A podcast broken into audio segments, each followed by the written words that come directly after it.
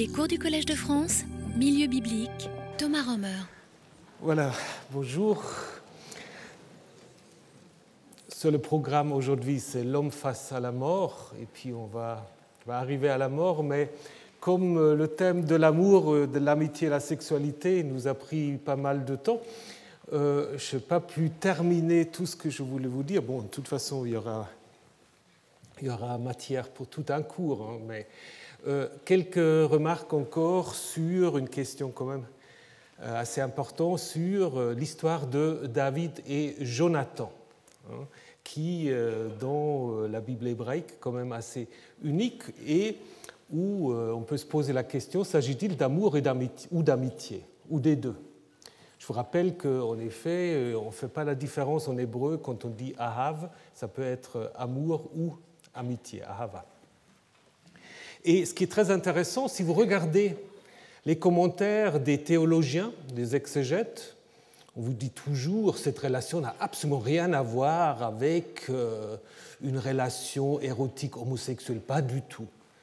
Et quand vous regardez euh, des reprises par des poètes, par des artistes, par des peintres, alors là, il y a toujours un élément euh, quand même au moins érotique. Alors pourquoi est-ce qu'il y a ces deux lectures, questions qu'on peut se poser euh, Donc cette histoire de David et Jonathan fait partie d'un ensemble beaucoup plus grand qui est l'histoire qu'on appelle l'histoire de l'ascension de David, qui raconte comment David devient roi euh, sur Juda puis sur Israël au détriment euh, de Saül rejeté par Yahvé. Donc les chapitres qui nous intéressent sont surtout les chapitres 18 à 20, le premier livre et le premier chapitre du deuxième livre de Samuel. Et dès le début, quand on présente les deux héros, on a tout de suite euh, trois verbes ou trois fois une insistance sur une relation très profonde. Dès que David eut fini de parler à Saül, Jonathan s'attacha à David et l'aima comme lui-même. Alors Jonathan fit alliance avec David parce qu'il l'aimait comme lui-même. Et il se dépouilla du manteau qu'il portait, le donna à David ainsi que ses habits et jusqu'à son épée, son arc et son ceinturon. Donc il se met en fait tout nu euh, devant euh, David en lui remettant tous les insignes de sa royauté, de son pouvoir. Alors, comment faut-il euh, comprendre cette insistance sur le fait que Jonathan aime David? On peut d'abord remarquer que beaucoup des termes qui vont qualifier le lien entre David et Jonathan, vous pouvez en effet les comprendre sur plusieurs registres. D'abord, on a toujours insisté sur le fait que le verbe aimer en hébreu peut avoir une dimension politique. Vous vous souvenez ce que je vous ai dit? Tu aimeras euh, le grand roi ou tu aimeras Yahvé ton Dieu comme toi-même. C'est le langage des traités de vassalité.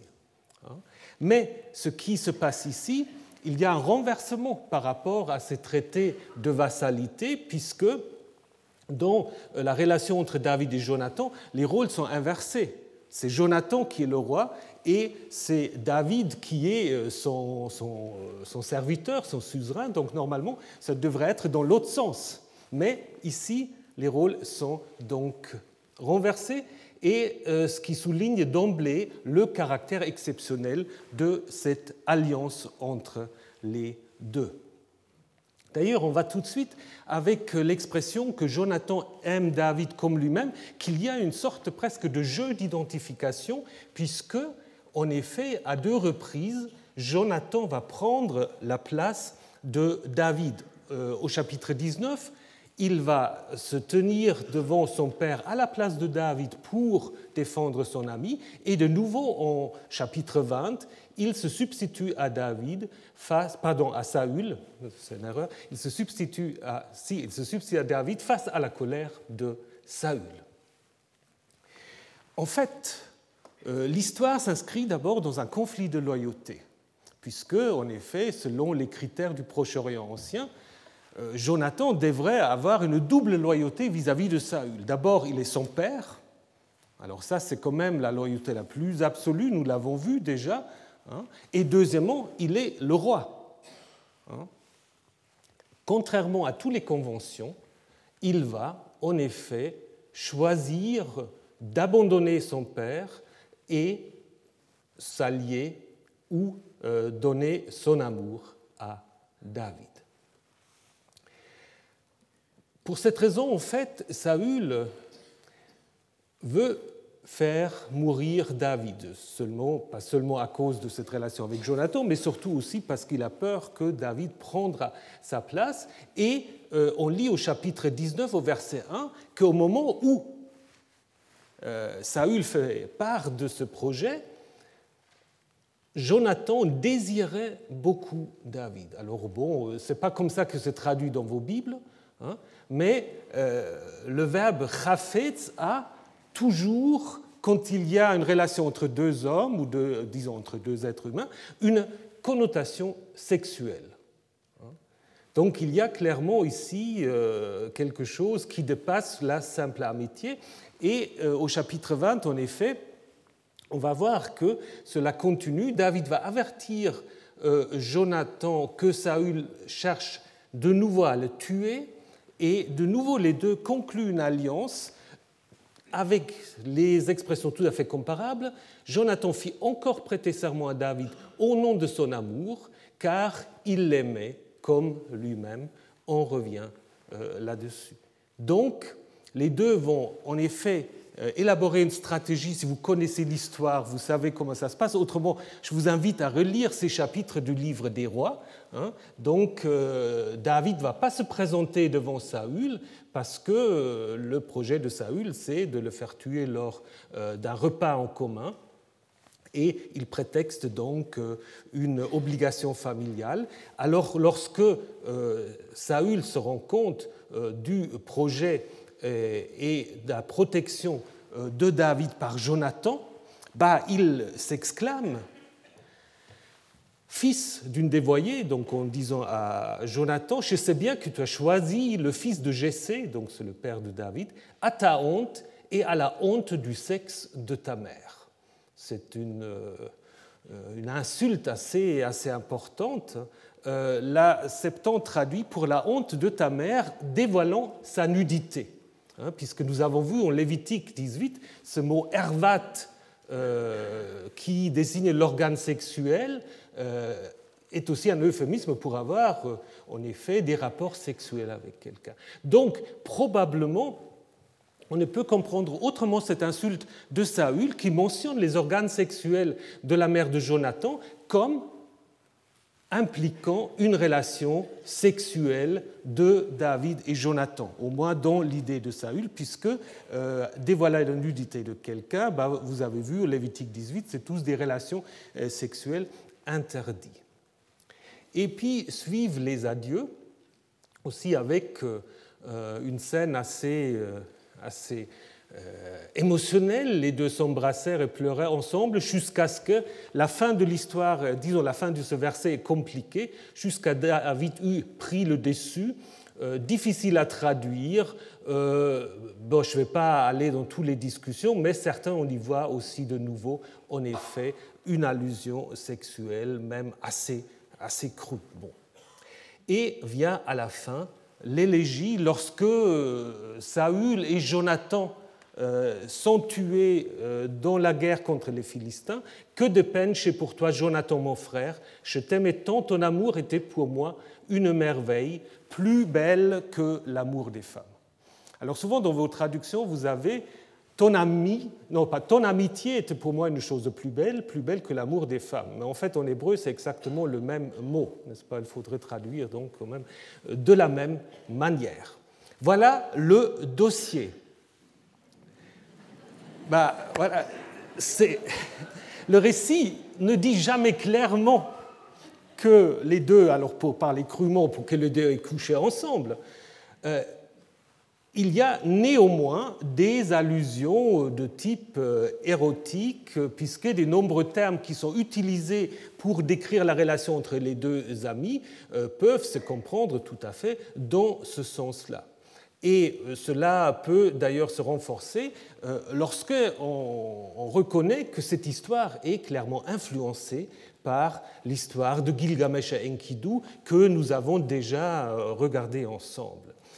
Et euh, il y a une comparaison très, très bien faite entre les deux par euh, euh, Susan Ackerman qui s'appelle When Heroes Love quand des héros s'aiment, où elle parle de liminalité, c'est-à-dire en fait où elle met en, elle met en avant cette idée que ces couples héroïques masculins euh, se trouve un peu dans les limites de ce qui est toléré dans une société, mais puisque en effet, ce sont en effet des sentiments qui existent, bah, on arrive à les faire passer par ces stratégies-là en jouant souvent sur plusieurs tableaux.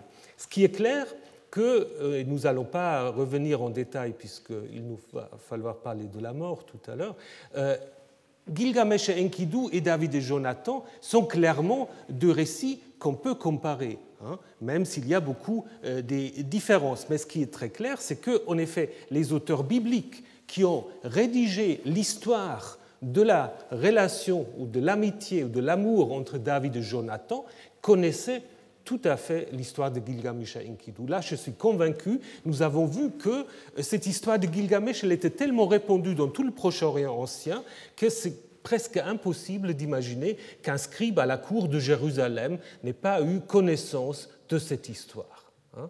Et par exemple, on peut imaginer aussi que l'histoire de l'exploit de David contre Goliath est un peu aussi à comparer avec l'exploit de Gilgamesh contre euh, Humbaba, etc. Évidemment, il y a un retournement, puisque contrairement à l'épopée de Gilgamesh, l'amitié entre David et Jonathan provoque un changement de statut. Gilgamesh reste tout le temps le roi, hein, Enkidu euh, bah, son, ami, alors que dans l'histoire de David et Jonathan, c'est le contraire. David, le berger, hein, devient roi alors que Jonathan, le futur roi, doit mourir. Donc c'est juste un peu en miroir si vous comparez les deux histoires. Mais dans les deux cas, il s'agit en effet d'une relation qui lie un roi ou un héritier du trône à un ami unique et une amitié qui ne se distingue pas vraiment de l'amour. Comme pour David et Jonathan, l'histoire de Gilgamesh et Enkidu est aussi, nous l'avons vu, euh, une histoire d'une relation exclusive et complexe incluant tous les domaines en effet d'une relation, fraternité, amitié, amour, mais aussi érotisme, comme j'ai le souligné déjà pour Gilgamesh. La qualification ou la question de savoir s'agit-il d'une relation homosexuelle est tout simplement anachronique. Hein donc, euh, peu importe en quel sens on veut utiliser, il y a beaucoup de mouvements gays, lesbiens qui veulent faire de David de Jonathan ou de Gilgamesh et Enkidu le premier couple gay de l'histoire. On peut avoir sympathie pour cela, mais évidemment, c'est une lecture qui ne tient pas compte euh, du contexte, n'est-ce pas euh, Ce qu'on appelle aujourd'hui une relation homosexuelle est simplement impensable dans l'Antiquité. Ça ne veut pas dire que des hommes et des femmes ne couchent pas ensemble, mais cette idée d'une relation exclusive en dehors d'un mariage hétérosexuel, etc., dans l'Antiquité, on ne peut pas imaginer cela. Par contre, on voit très bien que les deux relations de Gilgamesh et Enkidu et de David et Jonathan sont tout à fait empreintes de tendresse, des manifestations d'émotion qui souvent sont traditionnellement dites réservées aux femmes. Donc là, on n'a pas peur d'aller jusqu'à là, mais faisons attention de ne euh, pas faire trop d'anachronisme. Et euh, c'est ce que j'aimerais dire juste en conclusion sur notre sujet de l'amitié et de l'amour. Euh, nous avons vu dans notre parcours l'importance de la sexualité qui dépasse de loin la question de la descendance. Hein. Je vous rappelle ce qu'on a vu dans le Cantique des Cantiques, mais aussi le fait que l'amour et la sexualité ont pour les anciens une dimension tout à fait divine ou spirituelle. Ça, c'est très important. Les dieux sont toujours mêlés d'une manière ou d'une autre. Même dans le Cantique de Cantique, j'ai essayé de vous le montrer. Bien sûr, il y a aussi des textes qui, malheureusement, ont fait grand carrière ensuite dans l'histoire du christianisme, euh, comme le Code de sainteté ou d'autres, qui veulent limiter la sexualité à la procréation. Hein.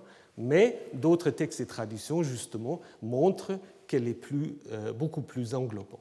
Donc, et pour terminer vraiment, c'est impossible d'utiliser les textes bibliques dans le débat contemporain autour de l'élargissement du concept de mariage que sais-je encore, puisque les, textes de la Bible euh, hébraïque, en fait, reflètent une société qui n'est pas du tout le nôtre, avec des concepts du masculin et du féminin qu'on ne peut pas simplement euh, reproduire aujourd'hui. Puisque si on voulait faire de ces textes bibliques sorte de, texte de recette pour le débat actuel, ben, il faudrait d'abord réintroduire euh, l'esclavage, réintroduire euh, la peine de mort, euh, réintroduire, mais de manière massive, l'inégalité homme-femme.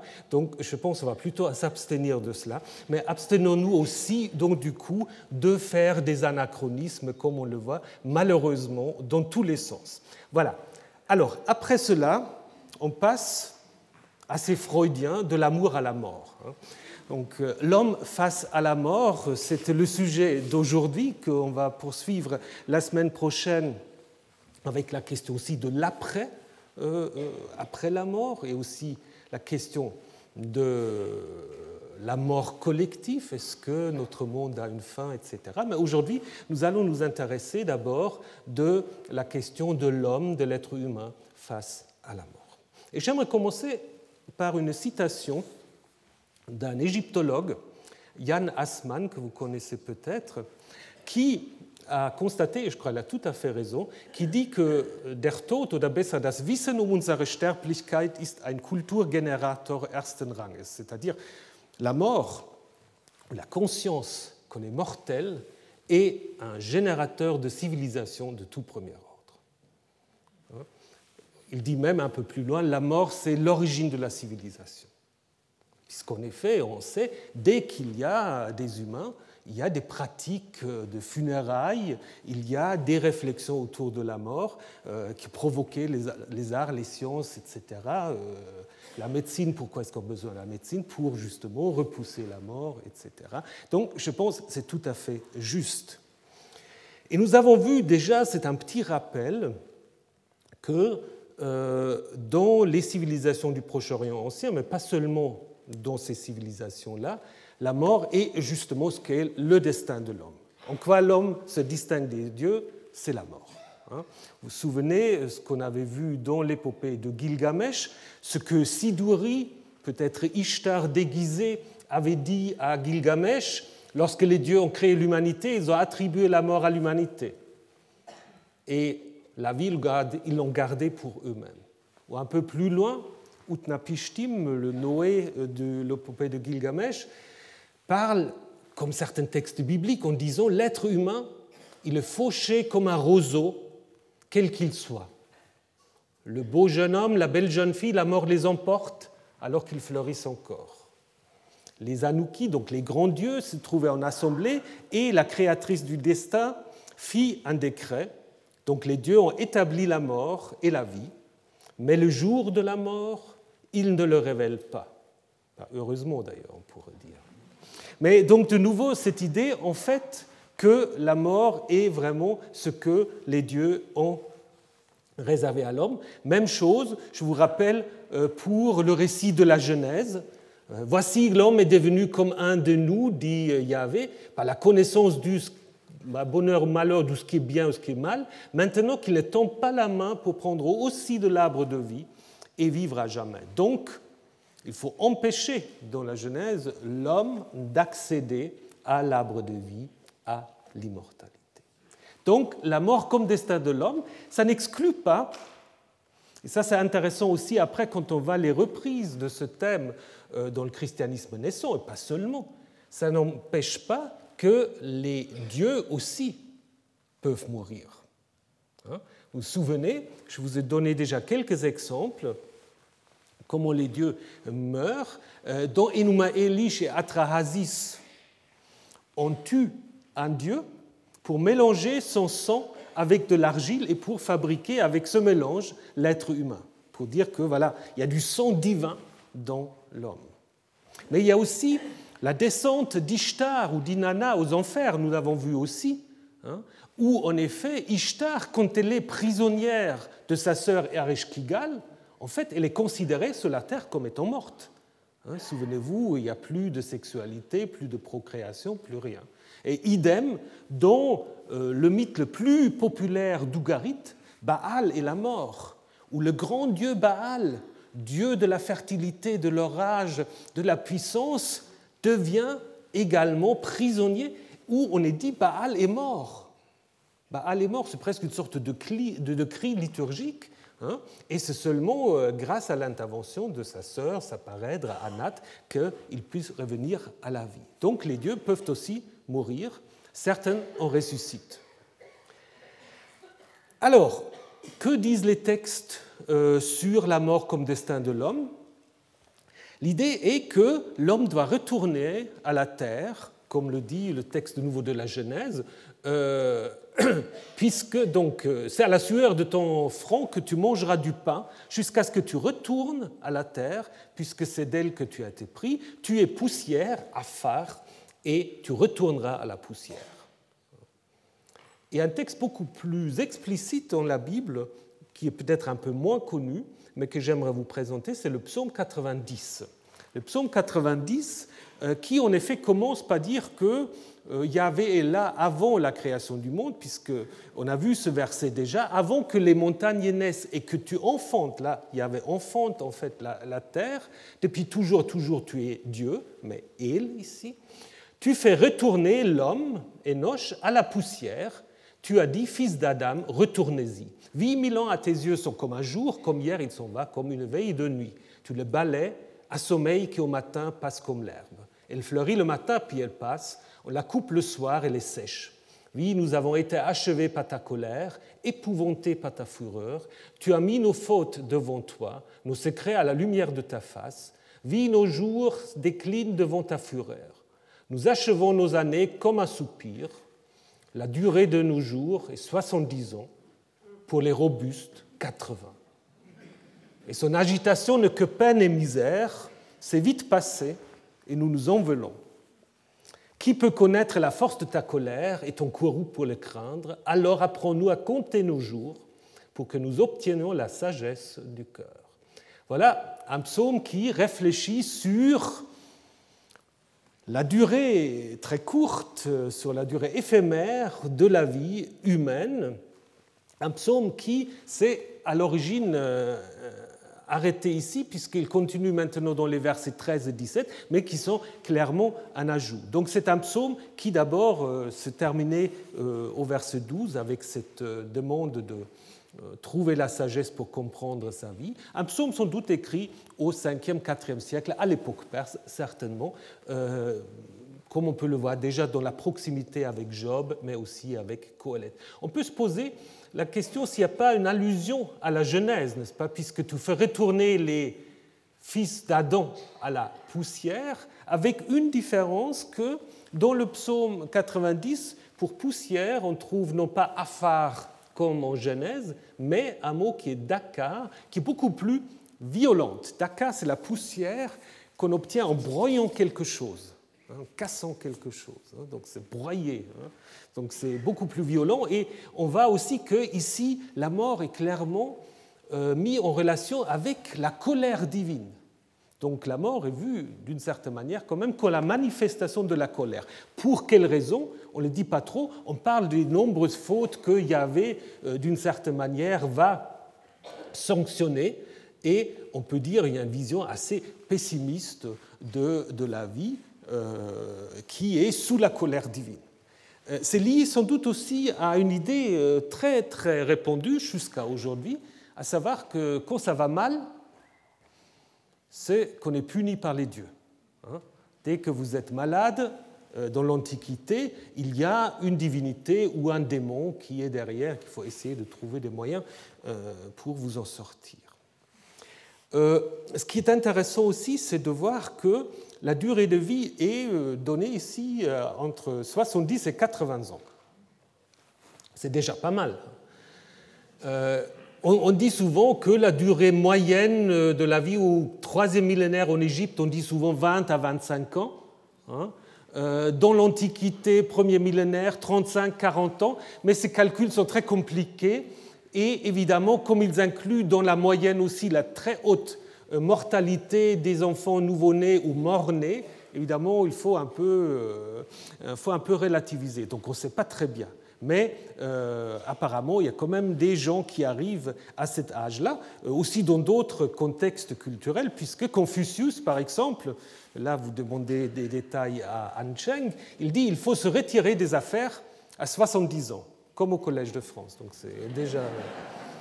Et puis, euh, il semble que Bouddha, ou ce qu'on lui attribue, Bouddha aurait dit que la vie humaine sera limitée à 100 ans. 100 hein? ans, c'est d'ailleurs un chiffre que vous trouvez aussi dans le Siracide. Le Siracide étant un livre qui ne figure pas dans la Bible hébraïque, mais dans la Bible grecque, qui est devenue la Bible chrétienne ou catholique, où il dit Qu'est-ce que l'homme? À quoi sert-il? Que signifie, que signifie le bien ou le mal qu'il fait? Le nombre de ses jours est grand s'il atteint 100 ans. En effet, ça c'est grand, je pense, euh, à l'époque. En Égypte, on a l'idée que la limite maximale est de 110 ans. C'est dans l'enseignement de Ptahotep, euh, donc un texte pseudo-épigraphe beaucoup plus récent que euh, ces sages du troisième millénaire. Euh, j'ai obtenu 110 ans de vie qu'a accordé le roi. Et pensez à l'histoire de Joseph en Égypte, justement en Égypte, qui meurt exactement au même âge de 110 ans, qui connaît certainement, l'auteur de l'histoire de Joseph connaît certainement cette tradition que 110 ans, c'est un âge exceptionnel que le Dieu accorde à des hommes euh, méritants. Et dans la Bible, l'âge limite, c'est quoi? Ah, Je crois que j'ai entendu. 120 ans. En Genèse 6, 3, juste avant le déluge, il avait dit Mon esprit ne restera pas dans l'homme pour toujours. D'ailleurs, il est cher, et donc ses jours seront de 120 ans. Évidemment, là, on introduit une coupure avec euh, des durées d'éveil totalement extravagantes avant le déluge, n'est-ce pas, les Mathusalem et d'autres, hein, qui correspondent aussi évidemment à ces rois euh, mésopotamiens qui ont vécu aussi des centaines et des centaines d'années, pour dire après le déluge, on arrive un peu à la normalité. Et évidemment, il n'y a qu'une seule personne dans la Bible dont on dira qu'elle est morte à 120 ans, ben, c'est Moïse. Hein. Moïse avait 120 ans quand il mourut. Son œil ne s'était pas affaibli et sa vigueur ne l'avait pas, n'avait quitté, n'avait pas disparu. Hein. Donc, euh, Moïse va accomplir ses 120 ans, mais tout en restant en pleine forme. Ce qui aussi est sans doute un peu une autre perspective euh, qu'on peut voir dans des textes que j'aimerais brièvement maintenant vous présenter. C'est intéressant d'ailleurs aussi que le psaume 90 que je viens de vous présenter, que plus tard, en donnant des titres au psaume, on a attribué ce psaume 90 ben, à Moïse, justement, cette réflexion sur la mort, mais à un homme qui euh, ne se plaint pas et qui, en fait, est en plein, en plein forme. Par contre, il y a des textes qui nous confrontent à une expérience que nous ferons tous de la difficulté de la vieillesse, n'est-ce pas? Euh, Comme de nouveau Ptahotep, dont je vous ai déjà, je déjà parlé, euh, le grand âge est venu, la vieillesse est tombée, la déchéance est là, ce que fait la vieillesse aux hommes, du mal en toutes choses. Donc là, il y a une vision moins euh, idyllique de la, de la vieillesse qu'on trouve dans la Bible, dans le livre de l'Ecclésiaste ou du Coëlette, au chapitre 12, juste avant la fin, où il est dit, et c'est assez proche en fait du psaume 90, n'est-ce pas, où il est dit, souviens-toi de ton Créateur pendant le jour de ton adolescence, avant que ne viennent les mauvais jours, et après, de manière métaphorique, on décrit tout ce qui ne marche plus, hein, avant que ne s'assombrissent le soleil et la lumière, et la lune et les étoiles, au jour où tremblent les gardiens de la maison, où se courbent les hommes vigoureux, où s'arrêtent celles qui meulent, sans doute les yeux, les oreilles, les dents, hein, trop peu nombreuses, etc. Donc on, voilà, on perd tous ces, euh, tous ces facultés, et puis alors euh, l'homme s'en va vers sa maison d'éternité, et que déjà les pleureuses rôdent dans la rue. Avant que la poussière, ça on retrouve en Genèse 3, avant que la poussière Afar ne retourne à la terre selon ce qu'elle était et que le souffle roi ne retourne à Ha Elohim, au Dieu, à la divinité qu'il a donné. Et ça nous amène en fait à une autre remarque euh, qui va aussi un peu corriger certaines affirmations euh, parfois trop théologiques. On dit souvent que dans l'Ancien Testament, après la mort, il n'y a plus rien. Une fois on est mort, on est mort. Et après, on espère peut-être qu'on ressuscite, mais on est mort, on est mort. Et ce n'est pas vrai. La Bible hébraïque partage, et nous allons le voir plus en détail, cette idée qu'il y a quelque chose qui continue après la mort, puisque, vous voyez, on parle ici de la maison d'éternité. Qu'est-ce que c'est cette maison d'éternité dont parle Coëlette? On va y revenir. Mais auparavant, deux manières pour comprendre la mort. La mort peut être vécue, alors grâce, peut-être pas le, bon terme, mais comme une chose dans l'ordre des choses, normale, ou comme une punition. Hein. Si vous prenez euh, l'histoire d'Abraham, euh, Abraham, en effet, euh, expira et mourut après une heureuse vieillesse, ou dans une heureuse vieillesse, âgé et rempli de jours. Il fut rassemblé à son peuple, Isaac et Ismaël, ses fils, l'enterrèrent dans sa caverne de Macpéla. Donc la mort d'Abraham, c'est une mort presque, je dirais, oui, de, grâce divine. Il est rempli, comblé de jours. Hein. il voit sa descendance, sa descendance se retrouve et il est rassemblé à son peuple ou à sa parenté. Qu'est-ce que c'est rassembler à sa parenté? Il ne peut pas être rassemblé à sa parenté dans un sens premier puisqu'il a quitté sa famille. Donc ici, la parenté doit être autre chose. Hein, la parenté, ça va être ben voilà, sous la terre, donc euh, tous les ancêtres qui l'ont précédé. Et puis, par contre, le contraire d'une bonne mort, c'est la mort prématurée. La mort d'un fils euh, jeune, d'un enfant nouveau-né. Hein. Pensez par exemple à Job, Hein, qui doit voir euh, comment tous ces enfants sont tués hein, par cette maison qui s'effondre grâce ou à cause, à cause d'une tempête de Elohim, ou encore la mort euh, du fils de Jéroboam, ou encore le premier fils que David a avec Bathsheba. Donc ça, évidemment, ça c'est euh, une malédiction comme le dit aussi le texte nouveau de Coëlette, ne sois pas trop méchant et ne deviens pas insensé.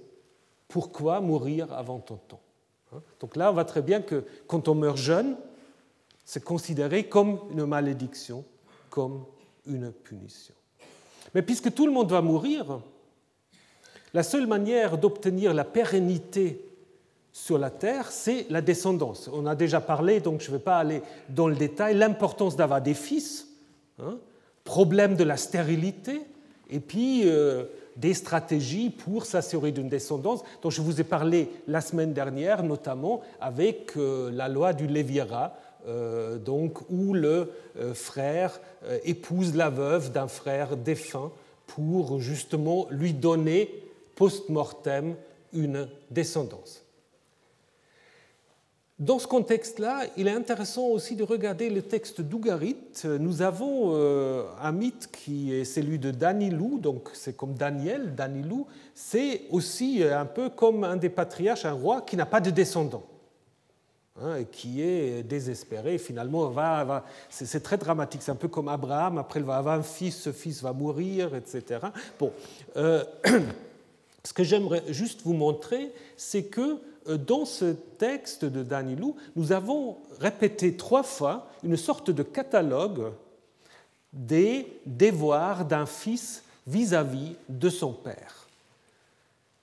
Un fils qui érigera la stèle du Dieu du Père, dans le sanctuaire le monument de son clan, qui fait sortir de la terre sa fumée et de la poussière un gardien de son sanctuaire, qui clouera la mâchoire de ses contempteurs, chassera celui qui a sa mine, qui prendra sa main dans l'ivresse, le protégera quand il sera grisé par le vin, qui mangera sa portion dans le temple de Baal et sa part dans le temple de Hil, qui crépira son toit quand il sera sali, laverait son habit quand il sera souillé.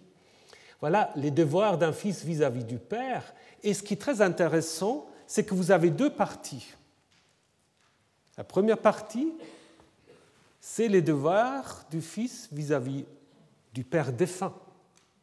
Hein. ériger sa stèle, s'occuper de son culte. Et c'est seulement ensuite on parle du Père vivant, où on se rend compte que l'alcool était déjà en fait un problème certain.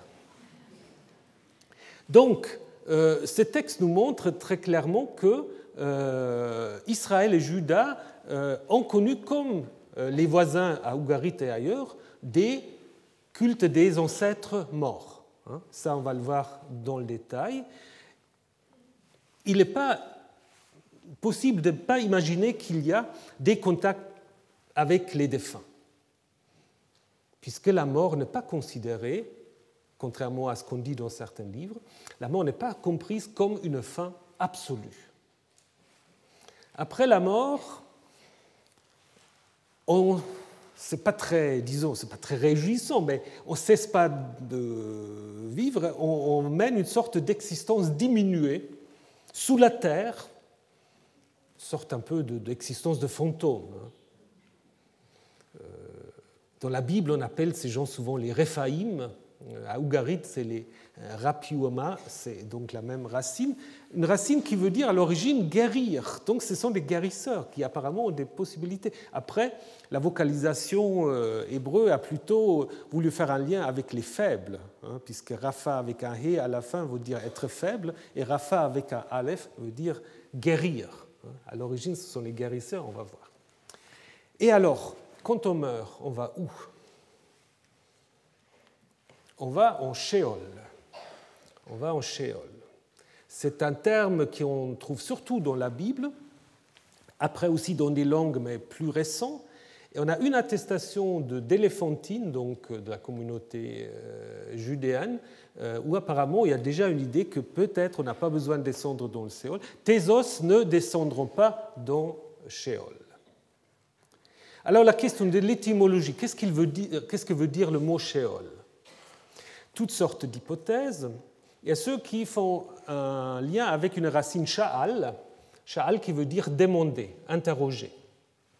Alors ils pensent c'est un lieu où on peut interroger les morts. Ou c'est un... Ouais, bon, laissons ça comme ça. Autre racine, sha'a, qui exprimerait l'idée du désert combiné avec El, donc Dieu, sorte de, désert de Dieu, comme Carmel, c'est le, vigne de El. Sha'el, ce sera un peu le, lieu désert, lieu chaotique de El, mais on ne va pas très bien euh, par rapport au fonctionnement de l'ensemble. Plus extravagant encore l'idée qu'on aurait là un che qui serait un relatif et un al qui sera une négation, euh, qui voudrait dire l'endroit du rien, Ort der Nichtigkeit. Je pense qu'il n'y a que les Allemands pour inventer des choses comme ça. Ça, je ne pensais pas très, très convaincant. Par contre, ce qui à mon avis, beaucoup plus important d'abord, c'est de se rendre compte qu'il s'agit d'un nom propre, puisque dans la Bible, il n'y a jamais l'article. C'est toujours traité comme un nom propre, Sheol. On ne dit pas le Sheol, on dit toujours Sheol, hein, comme un nom propre. Et il existe euh, en Mésopotamie et probablement plus encore en Syrie, une déesse Shuvala qui semble être en effet une divinité des enfers, attestée à Our déjà, et après dans un texte d'Ougarit, dans un texte ourite d'Ougarit, dans plusieurs textes hittites euh, en Anatolie, euh, à Emar également. Donc je pense que Sheol, à l'origine, c'est une divinité des enfers qui a donné après simplement le nom aux enfers. Hein. Comme la même chose vous avez à Ougarit, ou Motu, Motu qui est euh, le chef des enfers, Motu, après euh, ça devient aussi le terme pour dire la mort, Motu. Hein. Donc euh, tout à fait comparable, Sheol, divinité des enfers, ensuite simplement un nom pour dire les enfers. Alors, Sheol, ça se trouve où? Tout en bas. Hein. Donc, euh, on, imagine en fait probablement la, vie en Sheol un peu comme euh, le cadavre qui se trouve dans, son caveau, n'est-ce pas? Un endroit pas très agréable, froid, sombre, humide, triste. Et comme d'après la conception du monde, et ça c'est très schématique, mais il y a la Terre au milieu, des eaux au-dessus, en dessous, et Sheol tout en bas. Donc, euh, apparemment, le Sheol, se situe sous l'océan souterrain, donc il faut en effet descendre, traverser l'eau, d'où aussi euh, une expression parallèle euh, pour parler des enfers. On utilise le terme la fosse, bord, hein, qui est aussi la citerne, et on descend dans la fosse. Hein, ceux qui descendent dans la fosse. On parle aussi du pays souterrain, le pays de l'obscurité. Euh, on imagine le Sheol comme un lieu sans retour possible. C'est un lieu de ténèbres, de silence, donc où la nefesh, l'âme, le principe vital qui, survit après la mort, la nefesh. Donc là aussi, on ne peut pas dire que l'idée euh, d'une séparation entre âme et corps serait simplement une invention grecque, comme on le lit parfois dans certains textes. Non, il y a déjà là cette idée que la nefesh, après, elle, elle, vit de manière peu enviable, mais elle vit euh, en Sheol. Hein. Dans euh, l'épopée de Gilgamesh, on trouve une conception tout à fait comparable. On ne parle pas de Sheol, mais on parle de la maison de la poussière. Hein. La maison de la poussière, et on dit la maison que ceux qui entrent euh, ne pourront plus quitter. Sur un chemin dont le parcours est sans retour, la demeure dont les habitants sont privés de lumière, dont la ration est la poussière, dont le pain est de l'argile. Ils sont vêtus comme les oiseaux, d'un vêtement de plumes. Ils ne peuvent voir la lumière et habitent dans les ténèbres. Dans le psaume 90, euh, on avait vu qu'on disait la vie est vite terminée et nous nous envolons. envolons. Et puis ici, on voit un peu que la nefesh, apparemment, c'est comme un petit oiseau qui euh, s'envole. Bon, je ne sais pas si c'est la même image, mais voilà euh, l'idée du Sheol où tout le monde doit descendre, comme le dit le psaume 89. Tu as créé l'homme pour une fin si dérisoire, quel homme vivrait sans voir la mort, échappant au pouvoir de Sheol. Il n'y a pas de doctrine cohérente comment ça se passe exactement euh, dans Sheol. Hein. Il y a ceux qui pensent, ou des textes qui pensent, qu'on garde un peu euh, son statut qu'on avait avant la mort. Hein. Euh, en Ésaïe 14, on, rapporte de manière ironique la descente du roi de Babylone euh, aux enfers, n'est-ce pas Où on dit tous les autres dieux, tous les autres rois qui y sont, on les réveille, donc euh, tous disent, toi aussi te voilà désormais sans force, comme nous, tu es devenu semblable à nous, ta majesté a dû descendre dans Sheol au son de tes arbres, sous toi un matelas de vermine et les vers sont ta couverture. Donc, euh, apparemment, quand même, les rois restent rois, même s'ils n'ont plus tellement de pouvoir, ils restent quand même rois. Et à cela correspond aussi un texte ougaritique où nous avons même un rituel d'enterrement euh, pour un roi qu'on enterre en fait avec tous les insignes de son pouvoir, hein, donc avec euh, euh, le trône, avec euh, le manteau et ainsi de suite. On peut aussi citer un texte néo-assyrien, La vision des enfers d'un prince assyrien. Ça c'est très intéressant aussi, un texte un peu obscur, peu connu, on a une vision des enfers.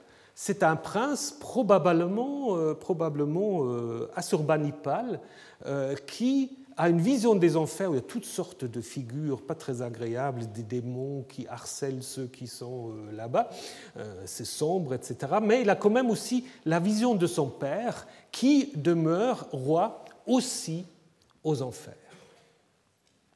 Par contre, il y a des textes qui disent il n'y a plus de distinction d'ordre social. Par exemple, dans le livre de Job, petit et grand, c'est tout un, et l'esclave y est affranchi de son maître. Donc euh, voilà. Ou encore, ne crains pas quand un homme s'enrichit et quand sa gloire et quand la gloire de sa maison grandit, car en mourant, il n'emporte rien et sa gloire ne descend pas avec lui. Donc là, on a l'idée, en effet, quand on descend au Sheol, on est tous pareils. Quelle est la relation entre Yahvé et Sheol?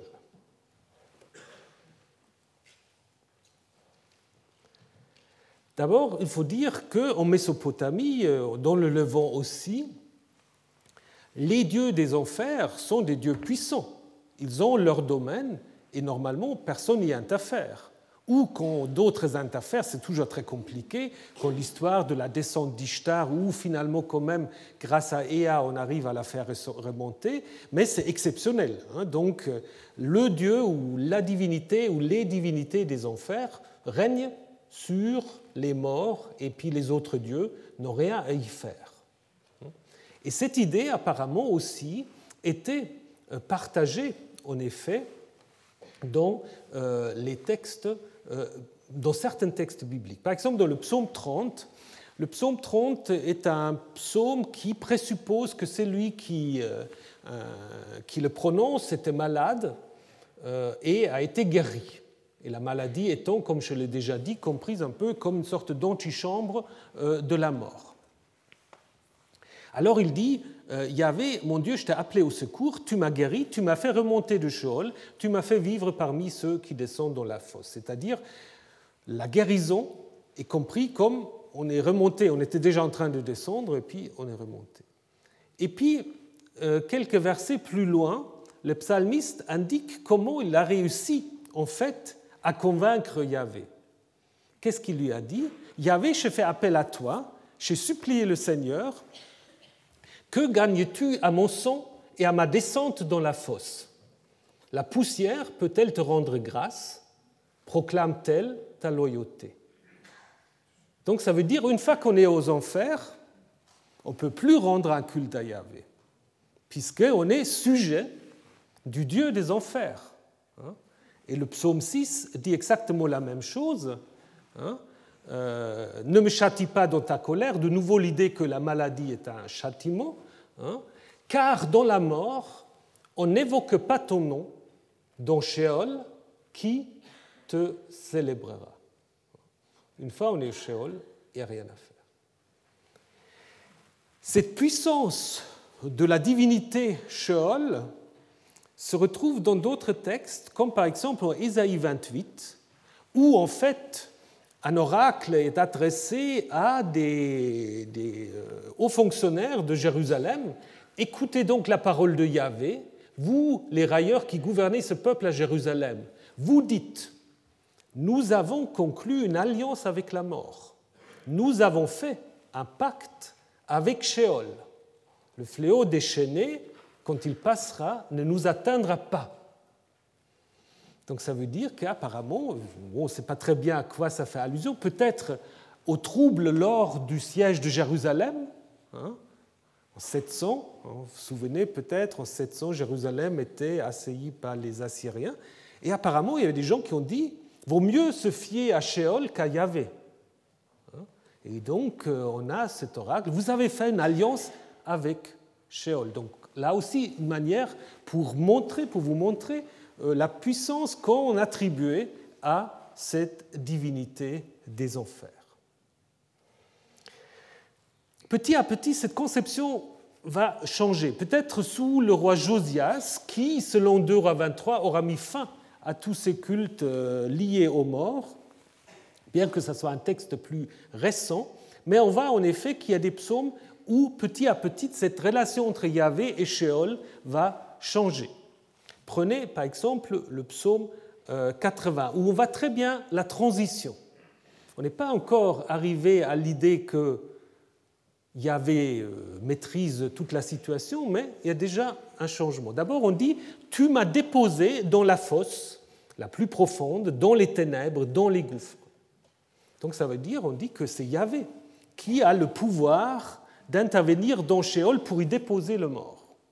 Hein? Donc on ne descend plus, c'est Yahvé qui dépose dans Sheol. Par contre, le verset précédent dit je suis, entendu, je suis étendu parmi les morts, semblable à ceux qui sont transpercés, couchés dans une tombe, à ceux dont tu perds le souvenir et qui sont séparés de ta main. Donc là, vous avez encore l'ancienne conception. Hein? En Sheol, on est séparé de la main de Yahvé. Yahvé ne peut plus intervenir. Donc on est encore, on hésite encore, hein, on hésite. Et puis au milieu du psaume, on a des questions. Fera-t-il un miracle pour les morts Les Réphaïm vont-ils se lever pour te célébrer? Dans la tombe, va-t-on parler de ta loyauté et de ta fidélité dans le monde souterrain? Question. Alors certains disent c'est une question rhétorique avec la réponse non, mais ce n'est pas sûr. C'est peut-être vraiment une interrogation. Est-ce qu'il y avait a ce pouvoir ou non? Et un psaume plus récent donne la réponse, psaume 49, comme un troupeau, ils, c'est-à-dire ceux qui veulent du mal au psalmiste, sont mis dans Sheol, la mort en fait sa pâture. Leur beauté s'évanouit, le séjour de mort est leur résidence. Dieu rachètera mon âme de la main de Sheol, il me prendra. Hein? On peut se poser la question qu'est-ce que ça veut dire il me prendra? Est-ce que ça veut dire il me prendra au ciel, comme le pensent certains, ou est-ce que c'est simplement l'idée il me fait revivre? Hein?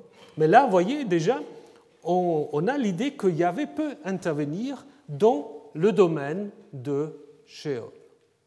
Et nous avons aussi des attestations archéologiques pour ce changement. Vous connaissez peut-être ces fameuses amulettes de Ketephinom. Euh, donc, c'est dans une tombe, on a trouvé des petites amulettes en argent très fin, roulées, qu'on donnait aux morts, on les enterrait avec les morts. Et ce qui est très très intéressant, on a sur ces amulettes cette bénédiction qu'on va retrouver dans la Bible d'ailleurs que Yahvé te bénisse et te garde, que Yahvé fasse briller sa face sur toi et mette sur toi ta paix. Donc c'est le texte le plus ancien qui est ensuite intégré dans un texte biblique. Hein. Évidemment, de nouveau, les spécialistes ne sont pas du tout d'accord de quand il faut dater ce texte, 7e siècle, 6e, 5e, 4e. Disons, rien n'empêche de penser que c'est 7e, 6e siècle. Euh, et on aurait là donc, euh, en fait, l'idée que lorsque on enterre quelqu'un, on met avec lui une bénédiction de la part de Yahvé. Hmm? Donc ça veut dire en effet que ici, Yahvé a le pouvoir de protéger les morts de toutes sortes de démons qui peuvent peupler les enfers.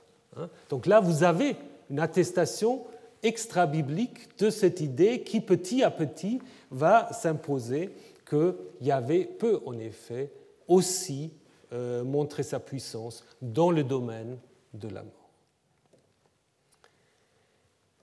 Alors, quand la mort arrive, que faut-il faire? Bah, D'abord, comme jusqu'à aujourd'hui, le deuil. Le deuil, un moment important, évidemment, euh, qui, comme euh, pour la, naissance et d'autres moments importants, le mariage marque des césures. Hein. Vous avez par exemple dans la Bible, les Israélites pleurent Moïse pendant 30 jours. Et il y a toutes sortes de rites qui vont accompagner euh, le deuil. On déchire des vêtements, on porte des vêtements spéciaux, on jeûne, on s'arrache, on, on se coupe les cheveux, on se frappe la tête euh, ou la poitrine, on se fait des incisions, toutes sortes de rites euh, qu'on a appelés des Selbstminderungsriten. Alors, je ne sais pas très bien comment il faut traduire des sortes de rites d'abaissement. Hein, on s'abaisse soi-même, donc pour sortir quelque part de la vie quotidienne ou pour se rendre presque un peu euh, semblable à ceux qui sont morts, n'est-ce pas, qui sont exclus de la vie courante.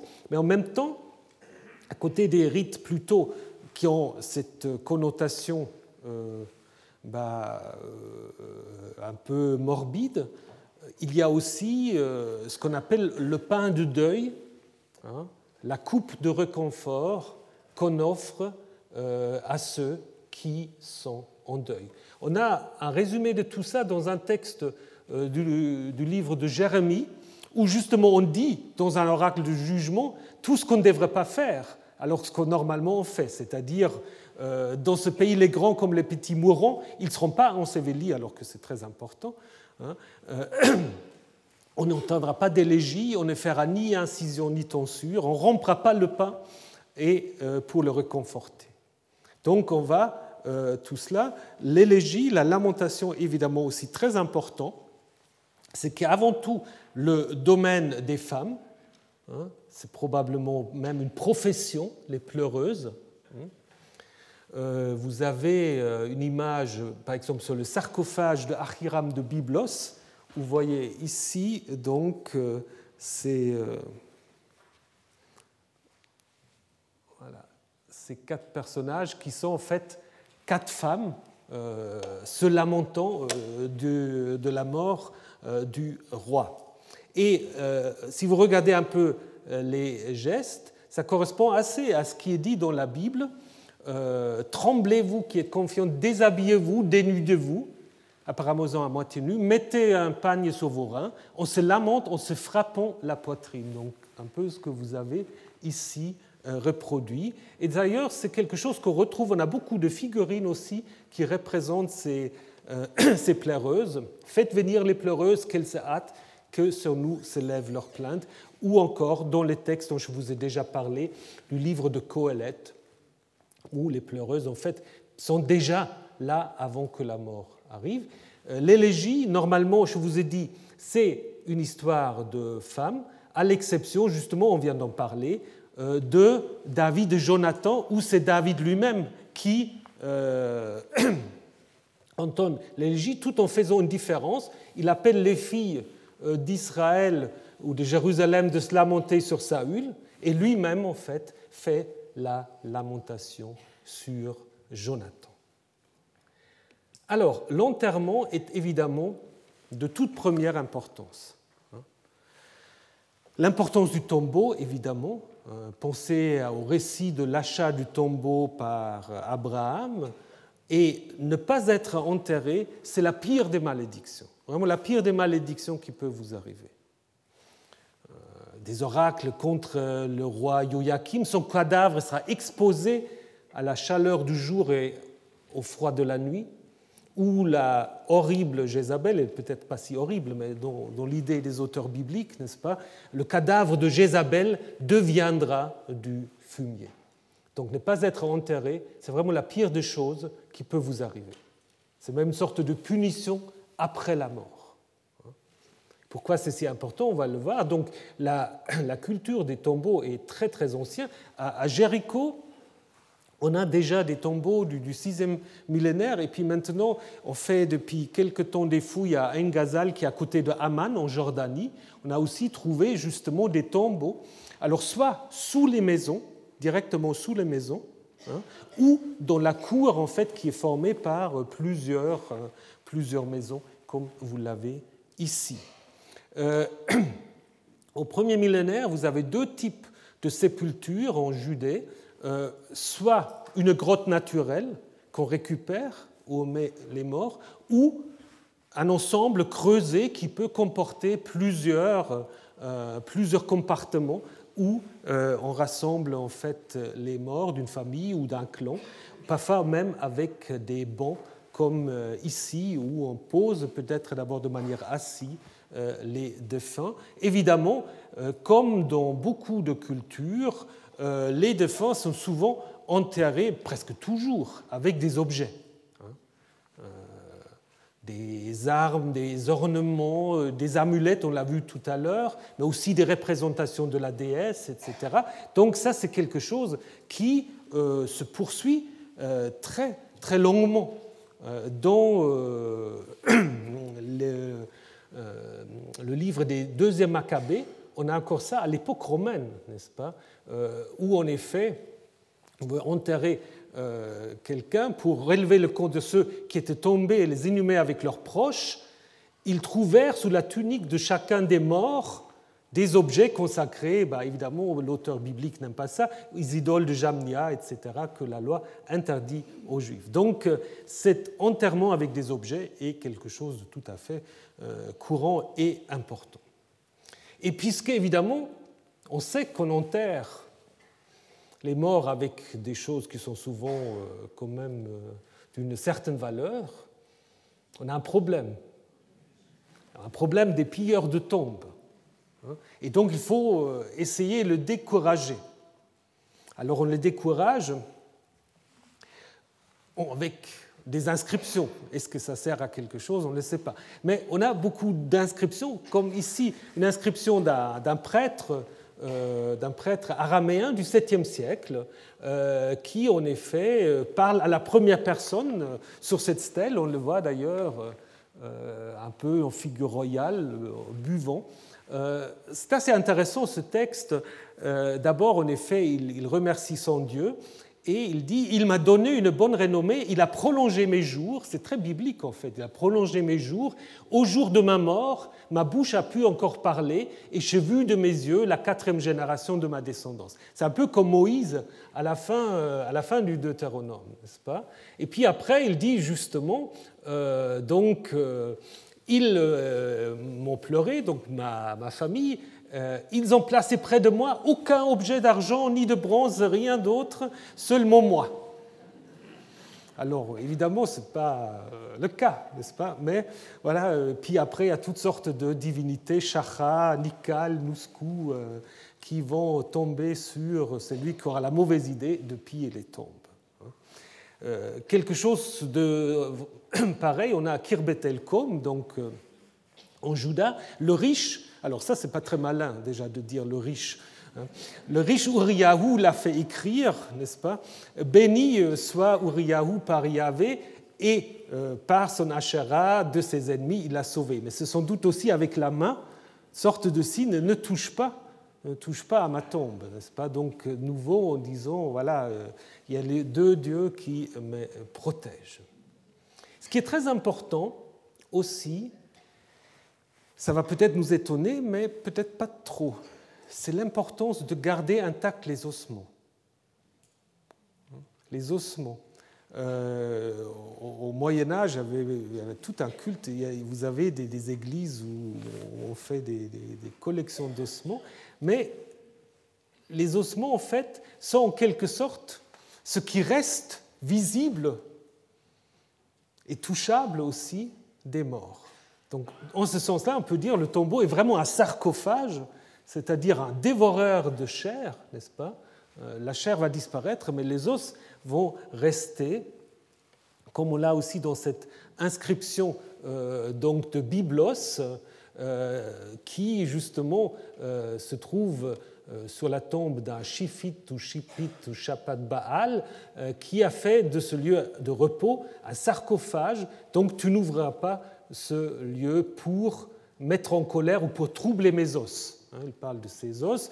Ou encore, dans la vallée de Sylvan, en face de Jérusalem, euh, cette inscription sur le tombe d'un chancelier dont on ne connaît pas le nom, mais c'est un nom yaviste, quelqu'un de Yahou, n'est-ce pas? Il n'y a ici ni de l'argent ni de l'or, seulement ses os et les os de sa servante. Ça, c'est aussi curieux, mais enfin. Euh, maudit l'homme qui ouvrirait ça. Donc l'idée, c'est de dire il y a en effet que les os. Et les os, c'est important en effet de, euh, de les garder. On ne peut pas, on ne doit pas détruire, ne doit pas détruire les os. L'intégrité des ossements est respectée euh, même pour les ennemis. C'est pour cela dans le livre de Amos, les Moabites sont condamnés parce qu'ils ont brûlé les os du roi d'Édom. Ou encore euh, cet oracle du jugement qui est un oracle justement pour dire les choses horribles qui peuvent arriver, euh, parce que vous avez été tellement euh, rebelles, en ce jour on va retirer de leur tombe les ossements des rois de Juda, les ossements des princes, etc. On les exposera au soleil, à la lune et à toute l'armée du ciel qu'ils ont aimés. On ne les réunira pas, on ne les ensevelira pas, ils deviendront du fumier sur la terre. Donc ça, c'est aussi la punition après la mort, n'est-ce pas? La destruction des os, c'est en quelque sorte vraiment la destruction de ce qui reste matériellement des morts sur la terre. Et aussi un autre texte qui est probablement le texte qui est à l'origine de l'enfer tel qu'on l'imagine après, dans le judaïsme à l'époque des premiers chrétiens aussi, un endroit où il y a quoi? Où il y a le verre, où il y a le feu, il y a des tortures, etc. Ça vient probablement de ce texte, en fait, de la fin du livre d'Ésaïe. Et quand ils sortiront, ils pourront les cadavres des hommes qui se sont révoltés contre moi, car leur verre ne mourra pas et leur feu ne s'éteindra pas. Ils seront pour tous un sujet d'horreur, c'est-à-dire le ver qui a déjà dévoré la chair va maintenant s'attaquer également aux os, qui en plus seront brûlés par le feu. Donc euh, c'est la pire des choses qui peut arriver. Et une certaine lecture a fait de ce texte un peu l'origine des enfers, euh, qu'on n'imagine pas comme ça, évidemment, dans la Bible hébraïque. Donc, l'intégrité des ossements est fondamentale, et puis on va le voir un peu plus tard, plutôt la semaine prochaine. Peut-être juste encore quelques minutes sur la question de la relation entre les morts et les vivants après l'enterrement, c'est-à-dire le culte des morts. On fait des offrandes aux morts hein, jusqu'à l'époque hellénistique, comme le montre le livre de Tobit. Euh, répand ton pain sur le tombeau des justes, mais ne donne pas pour les pécheurs. Donc encore à l'époque hellénistique, on fait, fait des offrandes sur les tombeaux. Ils ont mangé les sacrifices des morts. Et un texte euh, de nouveau qui dénonce certaines pratiques, mais en dénonçant ces pratiques, bah, on montre que ces pratiques existent. Ils se tiennent dans des sépulcres, ils passent la nuit dans des grottes, ils mangent de la viande de porc, et leurs plats ne sont que brouillés d'ordures. Ils disent Prends garde à toi, ne m'approche pas, car je te rendrai saint. Donc ça veut dire quoi? Ça veut dire en effet, il y a un culte autour des tombeaux où on sacrifie des cochons, des porcs. Hein. Euh, probablement lié au fait que le porc est un animal chtonien, euh, sacrifié en honneur des défunts, comme on va avec cette affreuse Lamashtou, ce démon Lamashtou, qui ici, vous voyez, allait en fait euh, un porc euh, qui euh, donc est apparemment aussi une réalité encore en Judée à l'époque perse, ce culte des morts encore à l'époque perse. On a aussi apparemment des banquets en honneur des morts qu'on appelle Martseach dans la Bible ou Marsichou à Ougarit. Il y a toute une discussion de savoir ce que c'est vraiment ce Marsichou, euh, une sorte de banquet. Est-ce que c'est toujours la même chose? Mais le texte de Jérémie 16 montre clairement, au moins pour ce texte-là, que c'est lié en fait avec, euh, avec un rite funéraire. N'entre pas dans la maison euh, du Marseillard, on ne rompra pas le pain pour consoler celui qui porte le deuil, etc. Donc on a là l'impression en effet qu'il y a des banquets funéraires en honneur des morts, euh, comme d'ailleurs on le fait euh, d'une certaine manière euh, jusqu'à aujourd'hui. Et puis, dernière chose que j'aimerais encore mentionner aujourd'hui, les théraphimes. Qu'est-ce que c'est les théraphimes Les théraphimes, c'est toujours au pluriel dans la Bible, mais en fait, c'est une statue, souvent. Donc c'est pour cela la Septante traduit pas eidolon ou pas gluptos, et euh, c'est lié à ce rephaïm, à la racine. Donc je vous ai parlé déjà des rephaïm, des teraphim, euh, c'est la même chose, R, P, Aleph, euh, donc qui représentent apparemment, qui sont des statues ou des statuettes qui représentent les ancêtres défunts. Ils peuvent être comparés d'une certaine manière à des, à des pénates ou à des divinités euh, vénérées dans le cadre familial. D'ailleurs, en deux textes, on va comparer, on va mettre en parallèle Teraphim et Elohim. Donc des Teraphim, ce sont des Elohim, ce sont des dieux, des divinités. Hein. Euh, alors, comment il faut les imaginer? Est-ce qu'ils sont grands? Est-ce qu'ils sont petits? Apparemment les deux, parce que vous avez des récits assez loufoques dans la Bible. En 1 Samuel 19, bah, c'est de nouveau l'histoire de David euh, pourchassé par Saül. Maintenant, c'est sa femme Michal qui va, qui va le sauver. Qu'est-ce qu'elle fait?